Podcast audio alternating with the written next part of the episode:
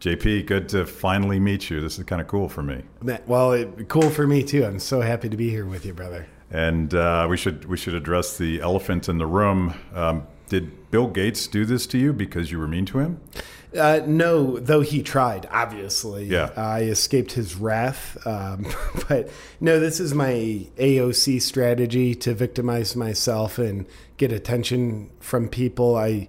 It's kind of a strategy where the more you can disempower yourself, the more empowered you are. Yeah. So, but no, I don't know what it was. Probably two and a half months ago at this point, I was wakeboarding.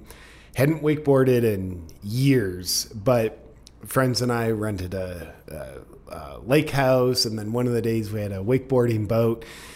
So I used to be pretty good at wakeboarding. I just turned 40, so I'm in denial of my age. My wife is in the boat. She's never seen me wakeboard before, so I'm just all in my ego a, wait, a, full week before this trip, just like I'm gonna impress her with my wakeboarding skills.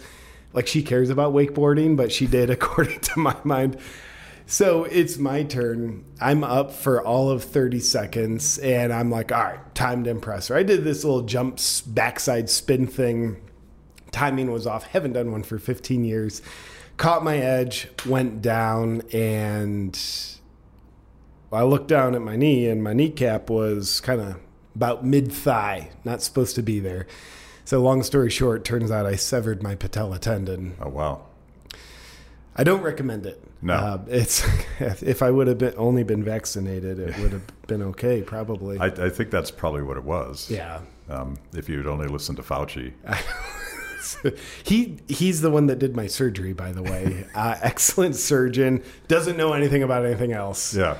Uh, but yeah, I had the surgery, uh, not by Fauci, thank God, and so I'm on the road to recovery for sure. Did your wife just leave you there embarrassed, or did she fish you out? And no, so she definitely couldn't help me. I mean, I was as useless as I could get. So uh, luckily, I have a friend. He used to be like a champion CrossFitter. I mean, he's four thousand times stronger than me. So he deadlifted me into the boat by my life jacket. Otherwise, I think I'd Still just wave around, goodbye. yeah. yeah. Yeah. And then she, my wife didn't even go with me to the emergency room. She acted like she needed to get back to our baby. So I, I clearly didn't injure myself enough Yeah. to get all the attention I wanted. Yeah, wives. Yeah. I don't know what you do.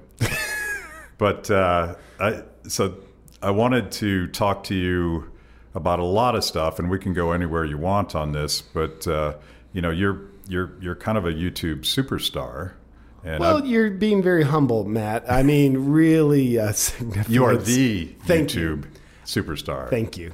that and that guy that eats chicken wings. Yeah, he's, his content's Yeah, he's, predictable. he's, he's sort of nipping at your heels. But uh, I, I think I started watching your videos like in 2015. You did the, the one about um, if carnivores acted like vegans. yeah. And so, what was your um, and at some point, I, I read your Wikipedia page today, and I learned things that I didn't know, and maybe some of it was true. But like, when did you decide to start doing these YouTube videos? So, about seven years ago, I decided to do one YouTube video, and that one was called How to Be Ultra Spiritual. Is my spiritual life's been super important to me. I used to live in Southern California, and and having just been immersed in the spiritual culture, which I love, I realized like, man, there's a lot of egotistical stuff in this spiritual culture, including my ego. But funny thing about that is all the egotistical stuff hides behind noble looking spiritual hiding spots. And and I like to call myself out on that because I think the the more I do, the less I'm deceiving myself. I think the more self aware we are of our own egotistical nature, the less our egotistical nature controls us. Yeah. So I thought, well, let, let me make this little video portraying that. So I, I did, just thinking this will be a one time video. I don't know how to make comedy videos. It probably won't even be funny, but got to do it. And I did. And, in it, I mean, shockingly, it caught on pretty decently. I mean, way more views than anybody should get on their first video. And that, that woke something up inside of me. About three weeks later, one morning I was sitting there and said, maybe I should make another video. and then I did. Were there angels? Like, was it a moment? They uh, well, a squirrel had a seizure by me, and that really woke something up inside of me. Uh, but no, I mean, it, it, at first it was just one video at a time, and then Yeah. maybe after nine months, I realized, oh, I'm I'm tapping into a well of creativity that's not really running dry. Yeah. And that's when I realized, like, cool, I'm onto something. No premeditated path of like, let's grow this into eh, what it is today or premeditated path. Here's how I can make my living from it. It was just like, well, let me Forrest Gump my way along, do my best to follow my heart and make stuff that inspires me, reveals a truth as I see it, and amuse myself Yeah. along the way. You know, the, the, the metaphor of, of that particular community that you were so intensely part of, um, you could skewer almost any passionate community. Um, but the one I'm thinking of is politics, where the, the rhetoric is so noble and the self importance is, is so like, it's such a weight. But if you scratch beneath the surface, it's, it's almost 99% bullshit. It it is the the the thing the spiritual culture has going for it that politics doesn't. The spiritual culture at least tries to hide the bullshit. The politics, it's like, no, here it is. Yeah. I'm gonna lie right to your face. You're gonna know it. I'm gonna know it, and we're gonna pretend like I'm not. Yeah. Uh, So I'm violating you for your benefit, and like you're, I'm supposed to be offended if you call me a liar. Yeah. So I, I agree with your perspective that any group you can find the same pattern, and I think fortunately or unfortunately, politics is where the the pattern probably has the widest dy- diameter and kind of like the strongest hurricane winds. Yeah, I mean, I'm I and I, I love the attitude of being sort of self-aware and self-critical. And I'm one of my favorite tribes that I've been into a long time is libertarians. Yeah. And we're super weird, and we spend a lot of time fighting with each other about things that really don't matter that much. and there's there's that same sort of uh, it it infects the you know I call it a tribe in a in a sort of a negative sense. Like people just people get all wrapped around the axle about things that matter less than oh hey the world is locking us down and we're not allowed to go out of our houses. Maybe we should focus on that maybe, but Yeah. we don't. We fight with each other instead. I love that. Well, and I'm curious, and I know other groups fight with each other. Like you go inside the nutrition community, there's infighting vegans versus carnivores, things like that, and even like vegans fighting with other vegans, like you're not vegan enough, and you Yeah. cook your food. What the fuck is wrong with you? yeah. So I'm curious, uh, even even if it's just within the context of libertarianism, why do you think we're compelled to fight with each other? I think it's. Um, I mean, first, I mean, on the upside is we care. Like we're we've embraced a philosophy because we're worried about what tyranny and and dumb government can do to people's lives, and and the core of it is that like we actually are, are thinking about something bigger than ourselves, but we're also like really passionate people that have read certain people and and um, you know, my joke about libertarians is that there's only one libertarian, and that's me. and everybody else is not really a They're- libertarian. they're not, not up to the standard. libertarian. Uh, but I think it's about any anybody that's passionate about anything. You you you learn something, you gather, and and sometimes if you get carried away, you you sort of focus on the negativity of those disagreements instead of like engaging other people on these beautiful ideas. Yeah, I I love that perspective, and I'd imagine the light side of the fighting. I, I just imagine like in relationships, you know, I've had past girlfriends where we never fought. And that was a problem. Yeah. There was just so much damn indifference. You know, the relationship should have ended a year ago, but I'm too chicken and Yeah. whatever. So we just never fight. And and I've had mentors along the way say, "Well, JP, that's a problem. Yeah. you don't need to fight abusively, but you know, fighting is a sign of passion, and passion is a sign of caring. So I, yeah, I love your perspective that y'all care. Yeah. what's going on, and of course, I think the shadow side is too much fighting. There's you know the passion gets misdirected into spinning one's wheels.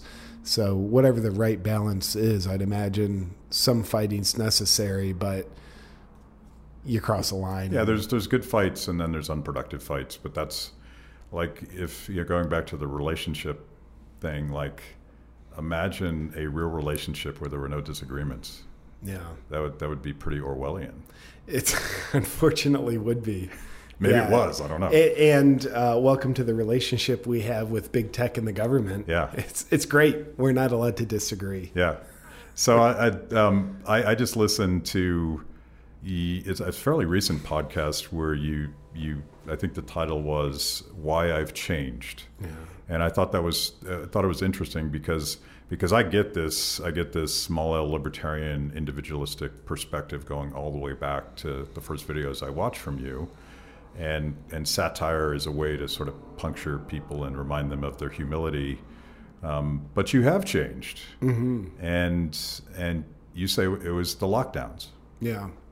Yeah, I, I uh, I've changed, and I'll, I'll talk about that in a second. But also, along with me changing, the world has changed. So it probably, if someone's been paying attention, might look like I've changed dramatically. But part of it is like, and the world's changing. Like the left has gotten way leftier. So uh, anybody who's standing there, you look at the background on the left, lean. All right, it looks like we've changed, but maybe you just stood still. But yeah, to own it. Uh, first off, I love changing. You know, uh, I think sometimes we pretend like people need to be discredited if they change, and I kind of think the opposite. Like, if you don't change, maybe you should be discredited Yeah. because change means you're learning, you're growing, you're you're changing your mind because you're hopefully improving your mind. And of course, that's not to say, oh, someone's changed their mind because Bill Gates slid the right amount of money in their pocket or whatever. Like, no, that's not growth oriented change. Right. That's diminishing oriented change. So, yeah, for me, the lockdowns happen. And that was the genesis of my change. After two, three weeks of that, I start to wake up like, all right, this is, this isn't, something's going on here that we're not being told about. You know, back, back then last year, uh, at, the, at the time, research was coming out of USC showing like, hey, infection rates are way higher than we thought. But guess what? That's good news. That means the death rates are way lower than we thought. And it's like, awesome. This is good news. Because like the first couple weeks of this thing, I bought into the fear of it. But then look at the the authoritarian leaders, and well, they weren't changing public policy. They're actually just doubling down, acting like we're finding out this thing's deadlier than ever. But we realized, no, no, it's it's less deadly than you thought. Like, what's going on?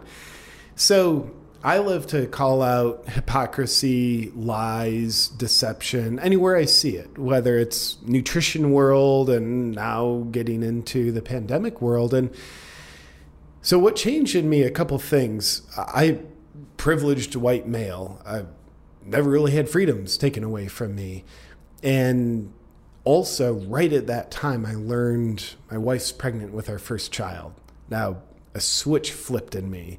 There, I, I, you know, it's part of that million-year-old instinct that lives through that helps perpetuate humankind, where you, one way you protect your children is by making the world around them a better place. So they're going to be more protected. So switch flipped in me where you know, I've always wanted to do meaningful work and help the world, but now it was just like I need the world to be as good as possible for my son to thrive. And I see a really dark cloud that's not on the horizon. It's here. And it could get a lot darker. So, freedom's my number one value, but it was never threatened before. So, as freedoms get taken away, the dark cloud, like, But but that was always there. Absolutely. Yeah.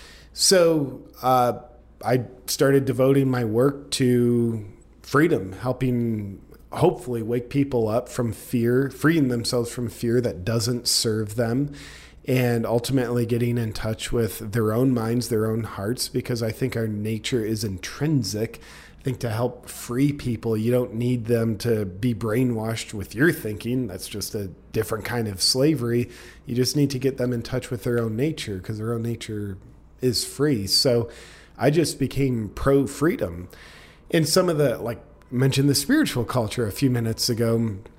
A lot of that culture, for reasons I don't really understand, they always lean left. Mm-hmm. It- on the whole, they lean left. And when I started eh, bringing content out like pro freedom, I was getting backlash from the left. I'm like, oh no no, like you guys, you, you don't understand like pro freedom. Like what what's the problem here?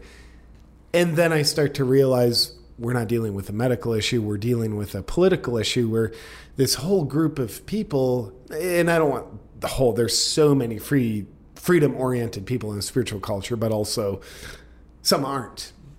So these people who preach live out of love, not fear, they're getting mad that I'm advocating you don't live your life in fear. Yeah. So it's like I like whatever. I got to be true to my truth, and I need to make the world as good of a place for my son and uh, contribute to what I can with the people around me. Yeah. So, freedom and the desire for it to reclaim it and bring more of it into my life and the world. That's what changed.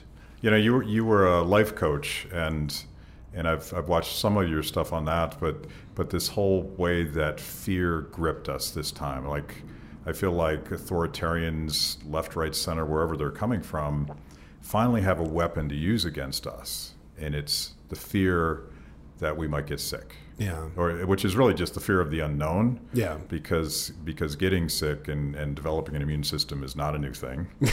um, I don't think. But it- it's sort of you mentioned AOC and, and the the culture of victimhood. I think there's a there's a cancerous idea there that you're not responsible for your life if you're feeling shitty or miserable Yeah. and you're looking to somebody else. You're looking to outsource that responsibility and and that risk taking. In this case, to political leaders. Help me be better than I am. Yeah. And to me, that's the the core. Like even more so maybe than than the pandemic, because all they did was scare us to death, and we just handed over everything. Yeah. Yeah. You know, and if you read about abusive relationships, whether it's a, you know, guy abusing his wife or sexual abuse happening, a neighbor with a child, you, it's all fear is the tool of coercion and deception is used with that. Yeah, you got to get the victim afraid, and then you let the victim know you're here for their protection. I'm here for you. No, no, no, I'm not harming you. I'm helping you. And that's a hypnotic induction, and it becomes a hypnotic induction when someone's afraid. You know, when someone's not afraid, they're not in a hypnotically suggestible state, but you get them afraid, like, oh, by the way, here's the death toll. You haven't seen it for four seconds. Look, it's going up. And guess what it's going to do? Tomorrow it's going to go up higher. And so there's all the fear left, right, and center thrown at us by our leaders. Now, my opinion, they're not leaders. They're people in authoritarian positions. I have a, for me, a leader is someone who truly leads people, not suppresses people. For me, a leader is someone who helps lift people out of fear that doesn't serve them. So it it's absolutely crazy and mind-boggling, but the my circle back to my point, you know, if someone knows anything about abusive relationships and how abu- abuse gets perpetuated, you see that same pattern happening with our leaders and us. And we can all hear this story about the abused woman, you know, with the wife beating husband. She's with him for years, and we couldn't all sit back and say, like, "Wow, what, why doesn't she just leave him? Why she like stay enslaved to him?" Why do we still listen to our leaders? It's the same answer, and I think we need to find that answer because we need to free ourselves. Yeah, I mean, you've you've done things about the the genius of America, and this is this is part of your new portfolio, I think maybe. Um, but it, it goes back to this, and my answer was always like, don't trust politicians because their incentives are to control and manipulate us to grow their power, and that's not a Republican thing or a Democratic thing. It's just the way it is. But our system was designed so that the people would call bullshit on that. And that seems to be the part that we've lost Yeah, in this in this mass hysteria and it's not like COVID didn't start this, but like it shocked me, and I'm a cynical libertarian that sees um, the monsters in the in the woods all the time. So I'm like, what what what flipped the switch? Man, uh, it, it de- depends on how deep into the rabbit hole we want to go, and it, and I don't know for certainty anything yet. If we go a little ways down the rabbit hole, I mean it. It looks like there may have been a, a really orchestrated plan to flip the switch. Yeah. I mean, you start hearing about things like Event 201, like you know, you get Bill Gates in there. I know we were joking about him earlier and but you start to realize like oh, they rehearsed the pandemic. And you can say, well, they were rehearsing a defense against the pandemic. And this, well, that's one way to look at it. And I'm curious about the other possibility as well. So I don't know. I, I don't know much about history, but I'm smart enough to know there's a thing called history. And I know anybody born in the US, I don't care what your circumstances are, but you're fortunate to have been born in the US around this time. So we get other perspectives when we look at history. You, you look at what the hell the Nazis did. You look at the installing of an authoritarian regime, Stalin, Mao, and, and you, you realize like at one point in time, these people were free. Like an authoritarian takeover, it it begins to happen, and kind of like uh, the old saying, "Absolute power corrupts absolutely." So, you know, humans have a tough time dealing with power. So it seems to be based on history. I wish it wasn't this way, but it seems to be based on history you leave people with power long enough and you'll get a corrupt expression of it. And and of course that looks like control over other people. You know i think the currency of control is what matters more to authoritarian regimes than even the currency of money because money just allows you to control. So money is the middleman to control.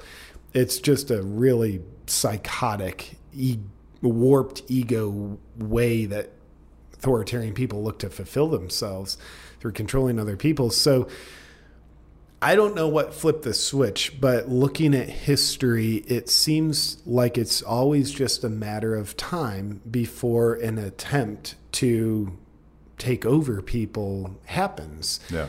And and I wish I lived in a utopian mind that said, no, we live in the US. Like, don't be stupid. That happens like in places that they don't speak English. And that happens in history, not here, not to us. And my thought is like, yeah, hopefully not here and not to us. That's why I want to wake up and and be sovereign and not live under the hypnosis of fear because I mean, what everybody listening to this already knows the only way the few can control the many is through fear. And without that, their authoritarian takeover, sh- short of running around the streets and literally shooting everybody, they can't do it. Yeah. I mean, power is always the currency, and um, it's, it's it almost seems like we keep living through the movie Groundhog Day when you talk to, to young people and they you know they've added the D word democratic to their brand of socialism. Yeah. And so we've we've done these. I mean, it's deeply depressing, and we had to stop because these guys were were tired of of doing um, documentaries about mass genocide under Mao or Jesus. Stalin or Pol Pot, and and this, the story kind of plays out the same way every time. Yeah. And yet, young people say, "Well, that wasn't real socialism." Yeah. That was something else. That was that was Let's try it again, but do it right Yeah. this time. and that's that's the frustrating thing to me is like there's this um, there's this pretense that you know if we just tweak it just a little bit, Yeah. the, the motor will run this time. It, it, and I think we can go back to the old definition of insanity. Doing the same thing over and over again and expecting a different result, it's insane. Even if there's a little tweak and try that same thing over again.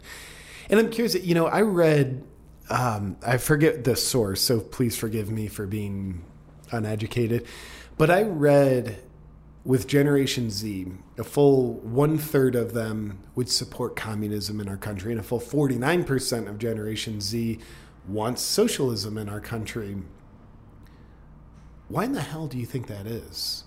I and, and we do a lot of thinking on this and communicating on this question, and that, that data is, if anything, it's optimistic. The numbers might actually be slightly worse than that. And part of it is words and the multiple meanings of words like socialism. Um, I don't think socialism means what you and I understand it to mean, which is is top down, one size fits all authoritarianism, where the individual has no rights, because that's what it's been in history. And if you actually look it up, that's what they meant. They're replacing. There's there's this phrase called dictatorship of the proletariat. Doesn't sound very democratic to me, but um, the the problem is they hear the word social and they're like, oh, people working together from the bottom up to solve problems. And like, if that's what they're thinking, I'm like, I'm with you. That's yeah. that's my model um, sure. too. And we can disagree on what it is, but unfortunately, in practice, it's hard to get to their version, AOC's version of socialism, without taking away all of our rights. Yeah, it's sort of like you you did this thing on guns. Take away all our guns and give it to the people in power because, well, just because they're better people and we can trust them. And the people with guns told us to give a. Yeah. they told us guns are dangerous, so we should. Yeah, it's interesting. Yeah, and I wonder. It seems like people who are who have a great relationship with self responsibility. It seems like they're all about like whatever's not socialism, capitalism, just to put it bluntly, uh, freedom might actually be freedom. the other. Yeah. But when people haven't been intimate with their self responsibility, when they haven't worked through the psychological and physical discomforts that absolutely have to come with self responsibility, and P.S. That's what makes us grow. Yeah. Uh, this growing pains got to be uncomfortable, or you're not growing. So it seems like people who don't have that relationship with self responsibility are the ones that want someone else's responsibility. Where you hear socialism here in the Gen Z culture, and you never hear about it with like fucking blood-stained pages. It's always the Bernie Sanders AOC version that's never been implemented in history, but like we think it'll work this time. So I can see how that could appeal to the psyche of someone who is castrated enough that they're not in touch with their power of self responsibility.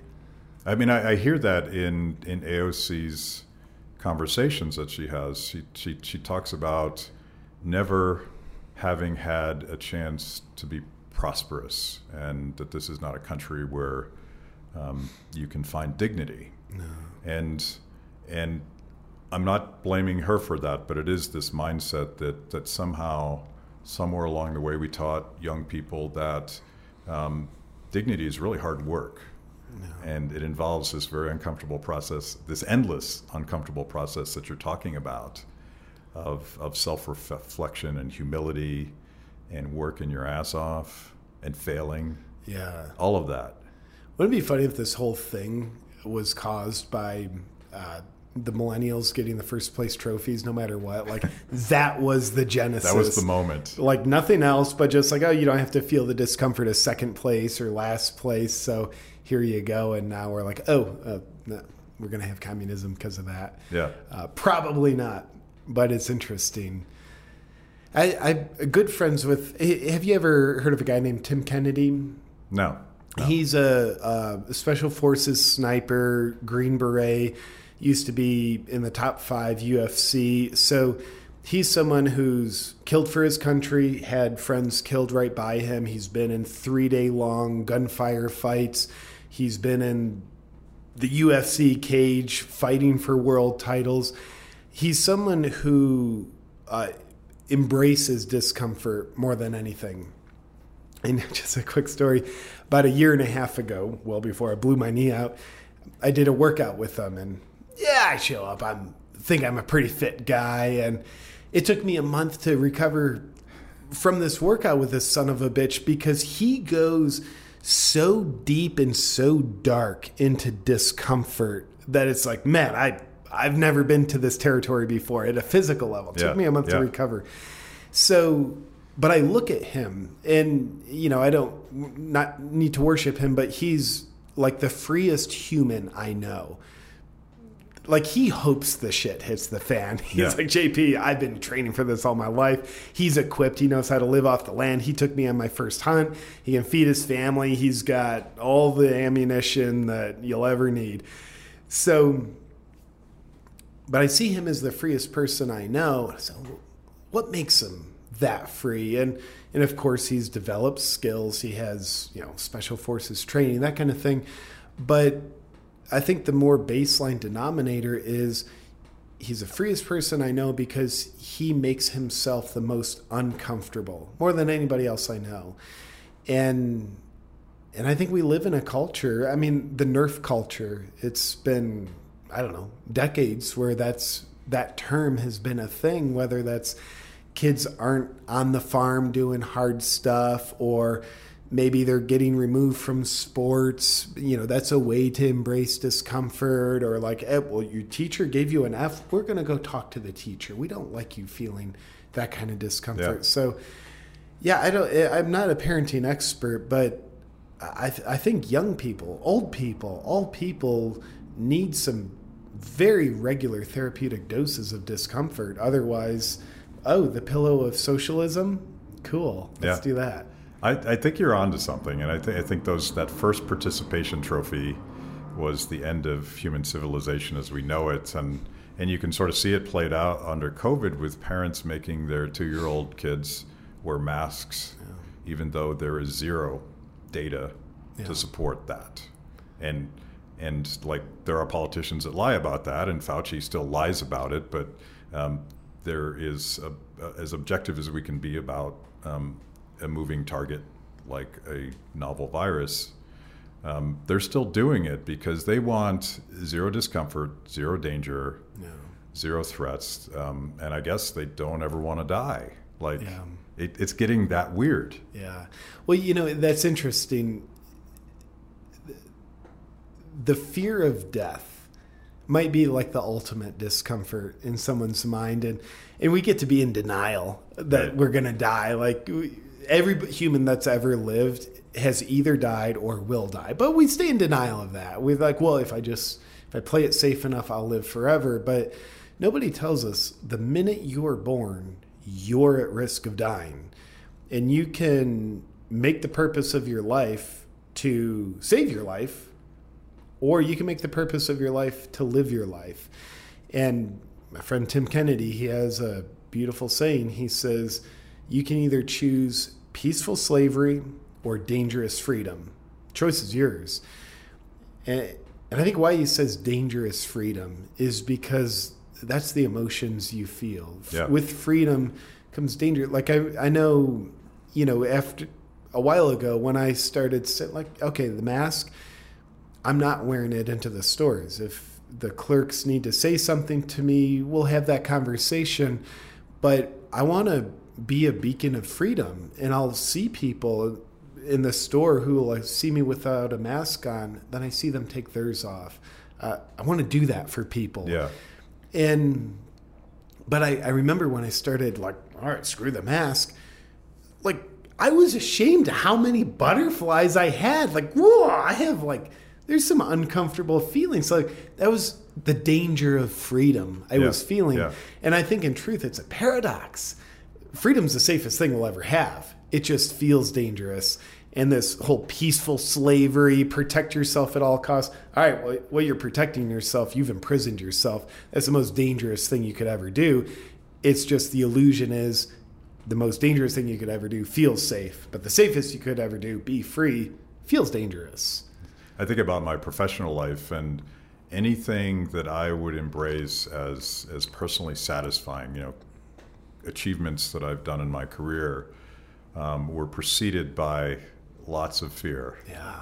and it, it was so uncomfortable, and and and failing, by the way, sucks really bad, and there's no way to succeed in, unless you do all that stuff along the way, And this is why I think this participation trophy, this is our theory of, of social change. But back to your, you know, your question about young people and whether or not they're flirting with communism and socialism, I do think that underneath those words, there are values. Yeah. You're using the word freedom, um, uh, self responsibility, and I would even lump in words like community, like a sense of, of cooperation and, and the really beautiful things you could do together, Yeah. as long as everybody's in, right? Because it's not, it's not community if, if some authoritarian is holding a gun at your head. Yeah. That's the opposite of that. So I, I I'm I'm optimistic cautiously about uh, Generation Z. I think they're up for grabs, yeah. and I think they've been poisoned. And part of the poison is is the the, the corruption of the language, and because liberal used to mean freedom, and I would call myself a classical liberal in that sense. yeah. And uh, you know, one of my heroes, an intellectual named Frederick Hayek, he complained about the word libertarian because he's like, "That's a made-up word. I want my word, and my word is liberal." Yeah. And he was critical of conservatives, and he was critical of. Um, he he he organized it liberal versus socialists and fascists and authoritarians, and they were all kind of on the same side or the bottom, however you want to organize that yeah. chart. You know, it's interesting with the words changing. It. I did a video a couple weeks ago called, uh, what the hell is it called? Something like woke vocabulary. You know, learn the the new speak. Yeah. And what you know, what I've realized through my delusional blue eyes the past while is you know meaning doesn't change, but the words we use to convey the meaning that does change, and I- and I think part of Marxism is weaponizing words in order to capture a meaning that you know comes from a good-hearted individual. So you you switch out words in order to manipulate people. So you don't change meaning you just change the words. As you know liberal it has changed. Yeah. and then you look at i mean the whole identity politics where there's this war on language. And and there are some i think there's some pretty corrupt people i mean like blm the founders like they say we're marxists like i think marxists is an act of evil probably good-hearted people just horrible intentions on top of that. But you know, I, look at that and it's like, man, there's there's just a destruction of language, and they're attempting to destroy truth along the way. You know, for you, we've probably all heard about you know, not too long ago, someone got banned off Twitter for saying men can't give birth, and then. I remember that. So yeah. now we're not doing truth. Okay. Yeah. Um, great. We, Man, we didn't agree on much, but we used to agree on that. we used to. and so the meaning of things has changed. And there was a video, I think, a guy named Will Witt did. Uh, he's with um, PragerU, and he was going around a college campus just asking people, what is a woman? you just heard all these bullshit. Well, you know, it's anybody who wants to be a woman, and you know, but like nobody could define what a woman is. It, it, takes one sentence. I grew up like by the time I was probably three, I could tell you what a woman is. So now we're even changing the meaning of the word woman. Yeah. Which is interesting. I, again, the meaning doesn't change, but you slide words across the shuffleboard, and now I think we're manipulating people. Yeah, I mean it's it it's definitely. I, I'm actually trying to figure out this critical theory thing and wokeism and cultural Marxism and all these categories that are thrown around. And there's it, it kind of goes back to something you were saying earlier because, um, you know, the you know postmodern postmodernism in its best sense was about having a little bit of humility about language. Mm. And there's a word called hermeneutics, which was all about interpreting the things that people say to get to what they really mean. Mm. And to me, that's a healthy skepticism. That to, like you can't just hear somebody and they use a word that triggers you and you decide that that oh they're full of shit. Yeah. Because it's more complicated than that. And a little bit of humility and self awareness is a good thing when you're trying to figure out a super complex world and you're trying to get to something closer than truth. But what all this stuff you're talking about is not that, it's the opposite of that. And it's designed to keep us confused and pissed off at each other. Yeah. And that, that's the Marxism part. Like, if, if we're all, instead of dividing us by class, we're divided by intersectionality. Yeah. Um, we're all enemies of each other, and we and ultimately no one is good. Everybody's bad, but some people are less bad than other people. And and one of my friends that was on the show, she survived Mao's Cultural mm-hmm. Revolution as a as a young girl, and she's like, "This is the same thing, same thing that Mao did to us." So there is there is some history there, Yeah. and and that's why you've you've come out of the closet, Yeah. like you're you're kind of a flame throwing truth seeker now. How has that affected your business? Uh, it's been phenomenal, and and I'll backtrack real quick. Uh, last April, so April 2020, when I realized like, all right, there's there's a lot in this well of content that wants to be expressed with regard to giving current events a narration to hopefully shine the light of awareness on corruption, hypocrisy, deception, and at the time, like I realized, like well, I've never done anything about politics. Politics never gave a crap about politics, but just right now, freedom is in the arena of politics, so I'm okay going there. But I'm sure I'll piss off half my audience and people leave me. But also, like I can't just sell out and like not speak my truth in order to like try to keep people. It's Yeah. like I don't want to be a sellout, but I got to do it. So as I went along, I started to get really surprised. My my audience had never grown quicker, bigger, faster as I doubled down on a more bold truth than I ever had before.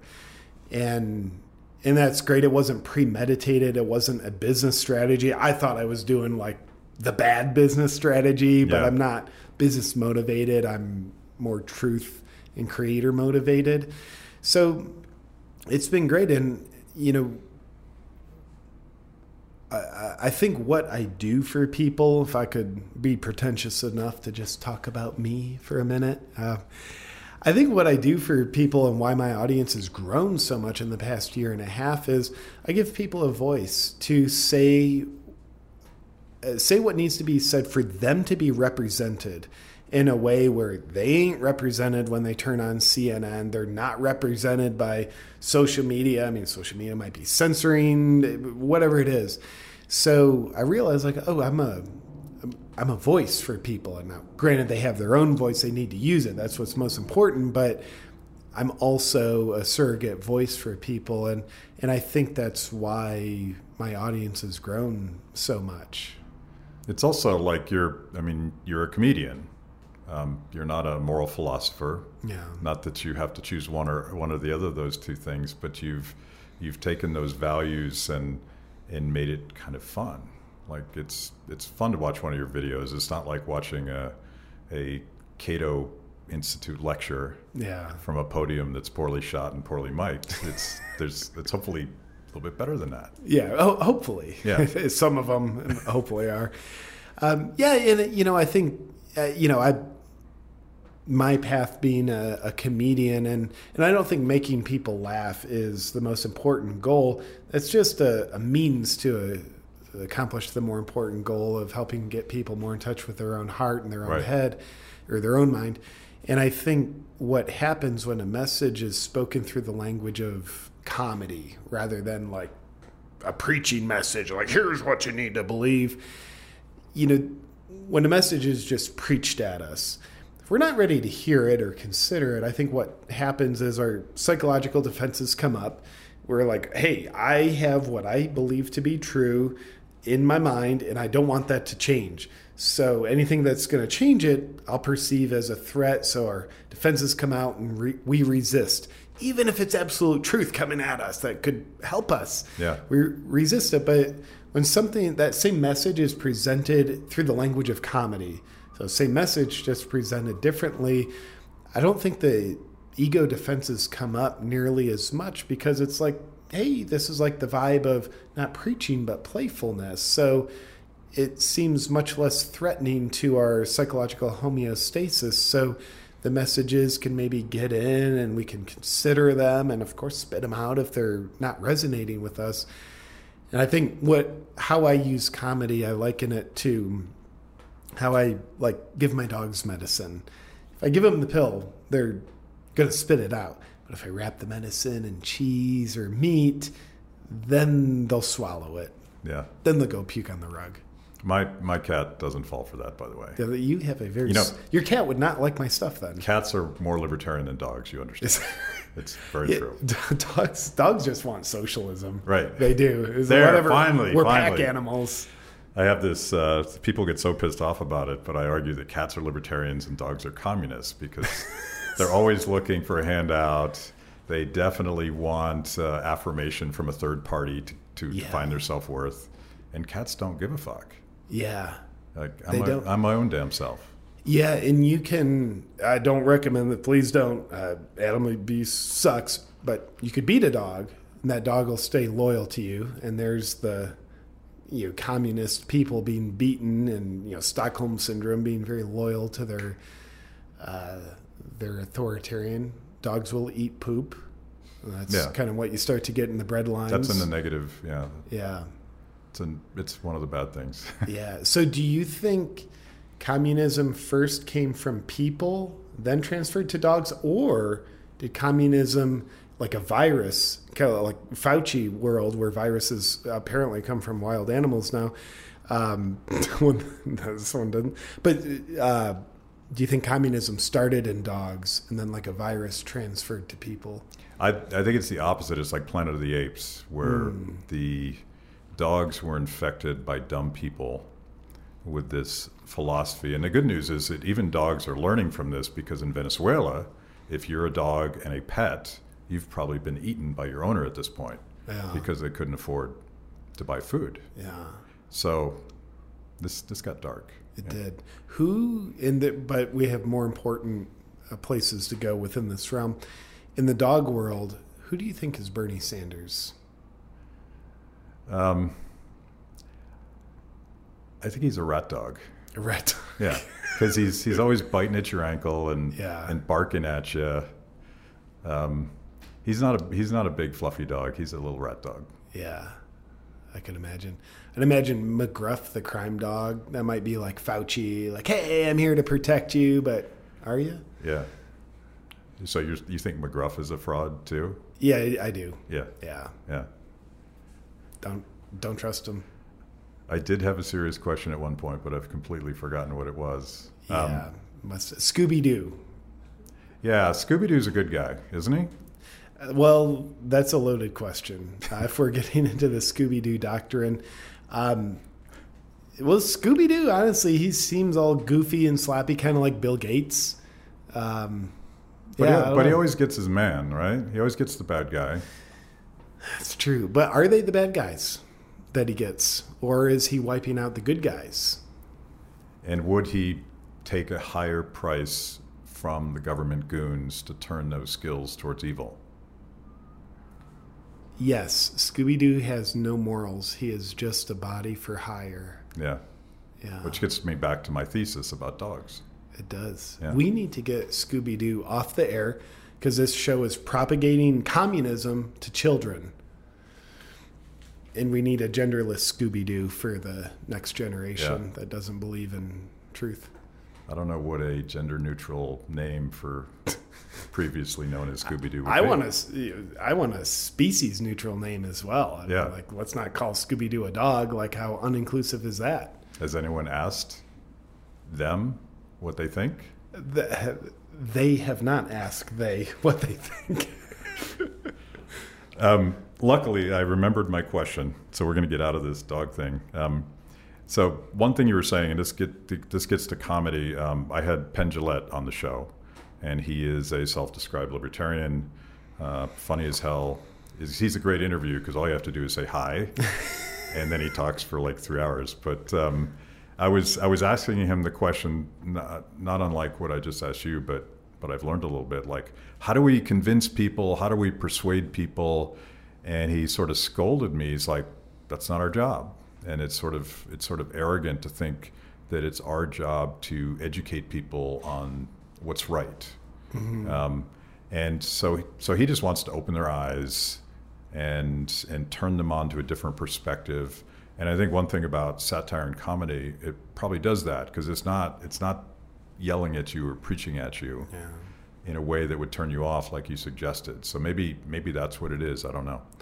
Yeah, I, I don't know either. I have an opinion, and, my opinion happens to agree with Penn Jillette, where, you know, waking people up is, cliche as it sounds, but uh, on on a good day, hopefully that's what my work accomplishes a little bit, and I think your work and because waking people up, what's that do? It wakes them up to using their own mind, not using their mind as a hard drive to run someone else's operating system, but wake them up to uh, use their mind and their heart, and if they have a connection to some kind of higher power, abide by that. Yeah. Where man, God help us if everybody thought the way I did. Uh, personally, the last thing I'd want to do is like brainwash everybody with my thinking. It's like, well, I think this is better thinking than like what you get on CNN, but uh, it would still be violating people's minds. So,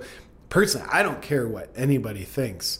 What I care, what I care about is that their thinking comes from their mind. Yeah. And and I think there's truths about people. I think when we're in touch with our true nature, we're inherently good, kind beings. We have good days, we have bad days, but on the whole, like we're pack animals. We're built to function in packs. We don't, you know, like ah, there's another human, let me kill them. Automatic. No, like when when we're in our truth, we're friendly with each other, and, and that's great. Yeah. So yeah, I, I, think waking people up and with satire, sometimes you do that by like, what's the truth you believe? Cool. Here's an opposing truth. Not for the purpose of get you to believe this opposing truth, but it just it snaps one out of the hypnotic suggestion that they're they don't know they're in. So on the optimistic side, and the, the really dramatic growth in your your your community or your following or whatever you call it, um, I do think there is a counter revolution where people are are finding their freedom and they're turned off by this authoritarian monolith of, of media and politics and, and busybodies that want to tell us how to live. Um, that's that's got to be part of this, and I, it's not just you. There's a, there's this whole um, counterculture media that starts with Saint Saint Rogan and maybe works its way down to us small people. Um, I I think that that's like that's that's the counterculture that might turn young people on to this idea of freedom. I, I agree, and and I personally feel optimistic about it. I think like the counterculture, you know, one of the buzzwords now we could probably say that's decentralized communication, even though it's for the most part run on centralized platforms like even Saint Rogan, he's on Spotify. Yeah. But it's he's him and, and you and I were decentralized in the sense that we don't get marching orders from anyone other than our minds, our hearts, and whatever our soul's mission is. So, whereas you look at CNN, well, just let Project Veritas tell you how centralized they are, and yeah. people talking at you, man, they're getting their orders from someone above them. So, I do think the counterculture is it, it's a movement that I don't know if it can be stopped. It has a lot of momentum. I think people know there's truth, there's authenticity. Authenticity. People are way smarter than maybe authoritarians like to give them credit for, but we know when someone's being disingenuous or not. And the counterculture, what makes it different is people are authentic and they're real. Whereas you turn on CNN or any news, like people, they're not even talking in normal tones of voice. They're like, oh, the top story today, I'm not even talking like a fucking human being. it's very disingenuous. Yeah. You Yeah. watch Biden try to read off a teleprompter, which is just it's fascinating. I love it. But also it's like that's that's like you sat down here with me, no notes. You're looking me in the eye, you're connecting with me, we're having a, a wonderful conversation in depth. And we don't need a teleprompter. Why? Because we're here being present and riding the wave of authenticity as it arises between us in the moment. Whereas our leaders, why do they need to read a teleprompter and words off that that someone else wrote for them? Okay. I, re- I really want to get uh, watch some of Joe Biden's press conferences, and I want to run up there with a blanket and just hug him or something. He, he's so lost.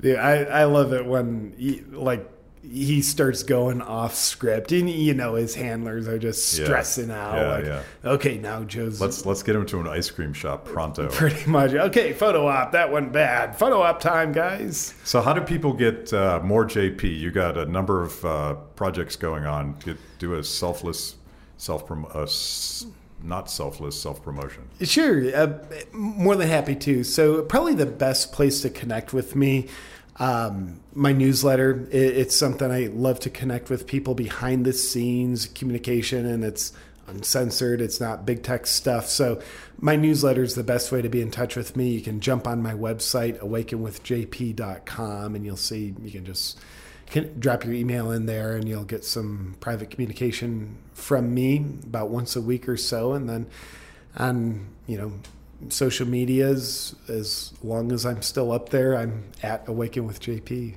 And the newsletter is sort of the the security strategy in case someday you just disappear from social media. it is yeah. And and there's additional security strategies being orchestrated now but as of now the one that's got its feet on the ground it's the email newsletter oh, very cool. This this has been fun. Let's. I hope we can do it again sometime. i would i love that brother thank you for having me on Thank you.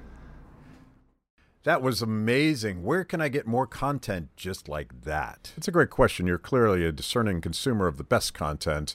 Make sure to like the video, subscribe, and click the bell. And if you're consuming podcasts, go to Apple, Stitcher, anywhere you get them. I'm in. Kibbe on Liberty, honest conversations with interesting people.